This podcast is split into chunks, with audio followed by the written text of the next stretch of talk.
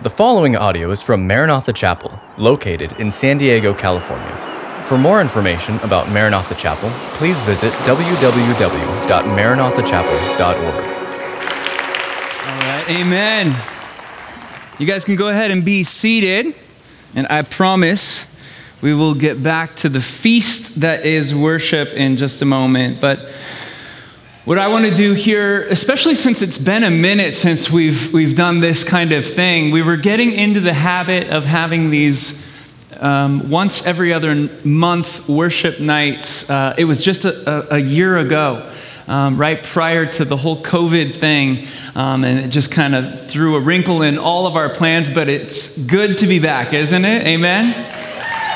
Our first worship night of 2021, and we will be continuing to to hold these events um, the first Wednesday of every other month. So the plan is to have six of them throughout the year. And um, the, the theme that we wanted to wrap these worship nights around is this, this theme of first love. And you know how it is when God starts to speak to you and he says it once and he gets your attention and then he says it again and again and again and before long he takes a two by four and he just starts beating you over the head with a verse or a truth or a theme. That's kind of how it's been with this verse in my life and this theme of returning to our first love. And I truly, as I sought the Lord and, and prayed and talked with Sean about this, we really feel like with all of our hearts that God is calling his bride, the church, back to her first love. And so I just want to take a couple of minutes to talk about that with you before we get back into worship because I really feel like it will help stimulate our affections and whet our appetites for more of Jesus. And so, this idea of first love now, that's a familiar phrase and picture and imagery. They say you never forget your first love. I know that's certainly the case for me. I was uh, in Mr. Mills' geometry class at Rancho Bernardo High School, and I saw this girl from across the room and uh, caught her eye and kind of sheepishly smiled at her. And to my shock, she actually smiled back. And in that moment, as the fluorescent lighting of the classroom kind of cascaded down upon her, and she flipped her hair, and the light twinkled on the metal in her mouth, she had braces. I was smitten. I was done. It was love at first sight. I was too shy to do anything about it, and so I waited till the last day of the semester. And I walked up to her and I asked for her number. And she gave me her number, unbelievably. And the rest, I guess, is history because now we have four kids and we're going on 19 years of marriage. So that was a long time ago. But the point is that, that first love is, is fun, it's innocent, it's sweet, it's pure, and it's memorable. But if you're not careful, first love can fade, right? Because love is one of those things that has to continuously be tended to and cared for, and it's something that you have to stimulate. When a couple fails to continually feed the flame of love, it's not long before the fire starts to fade. I mean, I can't tell you how many couples I've sat across from in my office and and one of them will say to me, I just, I don't have the, the love in my heart for this person anymore. Or the spark is gone, or I just, I feel dead inside. Now, that kind of thing doesn't happen overnight, right? What happens is slowly, over time, the husband and wife stop prioritizing one another, and whenever that happens, other things start to creep in, and the love grows cold. Well, you know as well as I do that that's not just something that happens in our earthly relationships. It happens just as often in our spiritual relationship with the Lord. It's a fire that needs to be continually fed. And if we don't feed the flame of love in our hearts for the Lord, then if we're not careful, it's something that can cause drift in our life.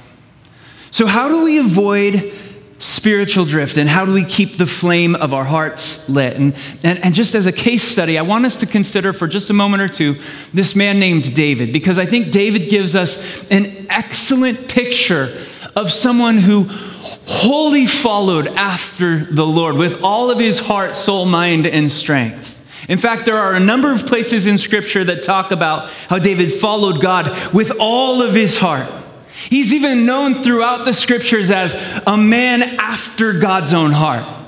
Now, if you know David's story, you know that that doesn't mean that he was perfect or that he was sinless or that he never had struggles or issues, because if you've read your Bibles, then you know full well that this guy had a whole slew of issues. He was constantly falling. But the thing that made David a man after God's own heart was this thing inside him that compelled him to follow towards the Lord and close the gap between him and the Lord. It's like he was after God's heart. He was like chasing the Lord down. He didn't want there to be anything between him and the Lord. And when he fell, he got back up quickly and dusted himself off and began to follow the Lord quickly once again. In Psalm 27, we're given another glimpse into the deepest desires of David's heart. It's a psalm that he penned. And here's what he said in that psalm He said, One thing I ask from the Lord, and this only do I seek, that I might dwell in the house of the Lord all the days of my life, to gaze on the beauty of the Lord and to seek him in his temple. So, this is David. This gives us a window, a sneak peek, a glimpse into the heart of this man who God says, ah, this is a man after my own heart. And here in David's own words, he's telling us with every, every inch, every ounce, every fiber, and every nerve, I want to follow hard after God. And what a beautiful ambition and what a wonderful desire that is. To not want there to be any space between you and God. That was David. Now, following in the footsteps of David, we see his son Solomon. Like his father before him, Solomon had a great start, right? Just after Solomon assumes the throne, God visits him in a dream and essentially grants him a wish, anything that he wants. Can you imagine? What would you ask for if God showed up in your dream and said, What do you need? And Solomon, in that moment, he, he doesn't ask for riches or fame or wealth. Instead, he says, God, I need wisdom to lead your people as my father David did. And God was so impressed by Solomon's request that he said, Not only am I going to give you the wisdom that you asked for, but in addition to that, I'm going to give you all the other stuff that you didn't ask for. And so Solomon becomes wise and he becomes rich and he becomes famous. And on top of all that, God says, I'm going to use you to build a house for me. And Solomon gets tasked with this incredible opportunity to build a temple to house the Ark of the Covenant in the presence of God. It was something that David, his father, had wanted to do, but God said, No, you're, you're a man with blood on his hands, so I'm going to give that honor to your son. And so Solomon spends seven years building this temple. And at the completion of it, he gathers all the people together and listen to what he told them. He said, Let your heart, therefore, be wholly devoted to the Lord our God, to walk in his statutes and to keep his commandments at this day. Solomon's words to the people were follow the Lord with all of your heart, guys. Actually, what he was saying was a mere echo of what his own dad, David, had said to him just prior to giving him the throne. David grabbed Solomon, and, and just before he handed him the keys to the kingdom, he said, Solomon, serve the Lord with wholehearted devotion and with a willing mind. Again, this theme give God all of your heart. Give him everything that you have. Don't hold back in any area of your life. So Solomon starts out, he's on the right track. He has the right message, he has the right legacy. It's all there for him. Yet sadly, when you fast forward to the end of his life, Solomon failed to heed the advice that he had given to the nation, and his heart drifted from the Lord. And in a sad, sad commentary, one of the sadder commentaries on a life in Scripture, we read this about Solomon in 1 Kings 11. It tells us Now, King Solomon loved many foreign women, along with the daughter of Pharaoh, Moabite, Ammonite, Edomite, Sidonian, and Hittite women from the nations concerning which the Lord has said to the sons of Israel. You shall not associate with them, neither shall they associate with you. Listen, for they will, listen, they will surely turn your heart away after their gods. Solomon held fast to these in love, and he had 700 wives, sheesh, princesses, and 300 concubines. And listen, his wives turned his heart away. For it came about when Solomon was old, his wives turned his heart away after other gods, and his heart was not wholly devoted to the Lord his God as the heart of his father David had been. How sad. A guy with every conceivable advantage a great legacy, a great dad, a great beginning, and a great message. He even experienced not one, but two personal visitations from God Himself. But when he was old, his heart turned away from wholly following after the Lord. And notice it doesn't say that he wholly disassociated himself from the Lord, it just tells us that he wasn't wholly following after the Lord anymore. He allowed a gap to occur. And then little by little, subtly over time, he drifted. Thus, we see these two men, two stories, and two very different outcomes. One serves the Lord for his whole life with wholehearted devotion, and the other starts out strong, but in the end drifts away. And that leads us to this point, this critical moment. What about you? Which story resonates with your current state, the current state of your heart, your mind, your affections tonight? Are you fully alive? Are you fully engaged? Are you all in? Are you on fire and in love with Jesus tonight? Are you with David? If so, praise the Lord. Then fan that flame and let it spread to others. And some of you are there, and praise God for you. We need your passion. But perhaps there are others in here who would say, I used to be that way. I used to be so close with the Lord, but, but space has come between us. Something happened. I've drifted.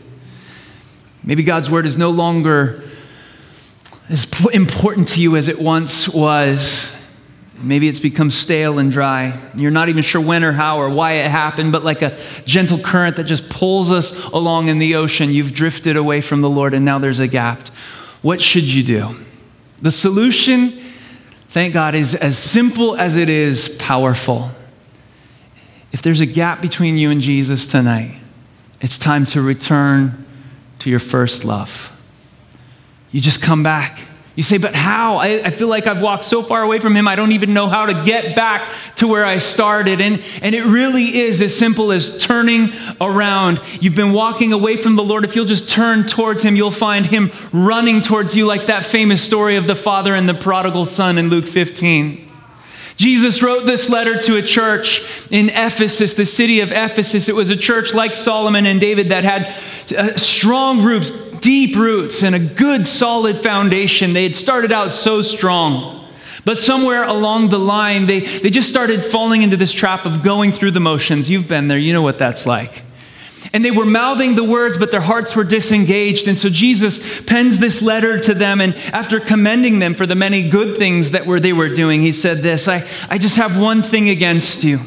You've forsaken the love that you had at first. Consider from where you've fallen Repent and do the things you did at first.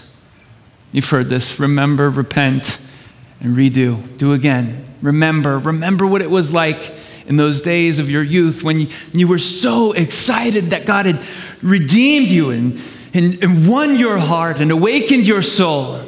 Remember the excitement you had when you realized that you'd been plucked out of darkness and put into this family with brothers and sisters in the faith. Remember how you used to run to prayer and how you couldn't wait till the next church service or worship night and you couldn't wait to be in the presence of the Lord and tell Him about all of the things that you had done that day. Remember, that's where it begins. And then repent. And repenting is just renouncing and forsaking the things that caused the gap to occur. Because if there's space between you and Jesus tonight, it's not Him who moved.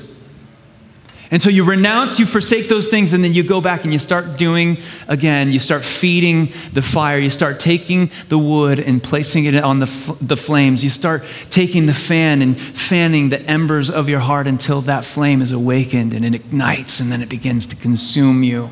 And that's what these nights and that's what this year is going to be all about for us as a church. We're asking God to, to burn away the chaff and burn away the dross and burn away the compromise and burn away the cancer of, of worldliness in our hearts so that all that's left is a passionate pursuit of Jesus. Can somebody say amen to that?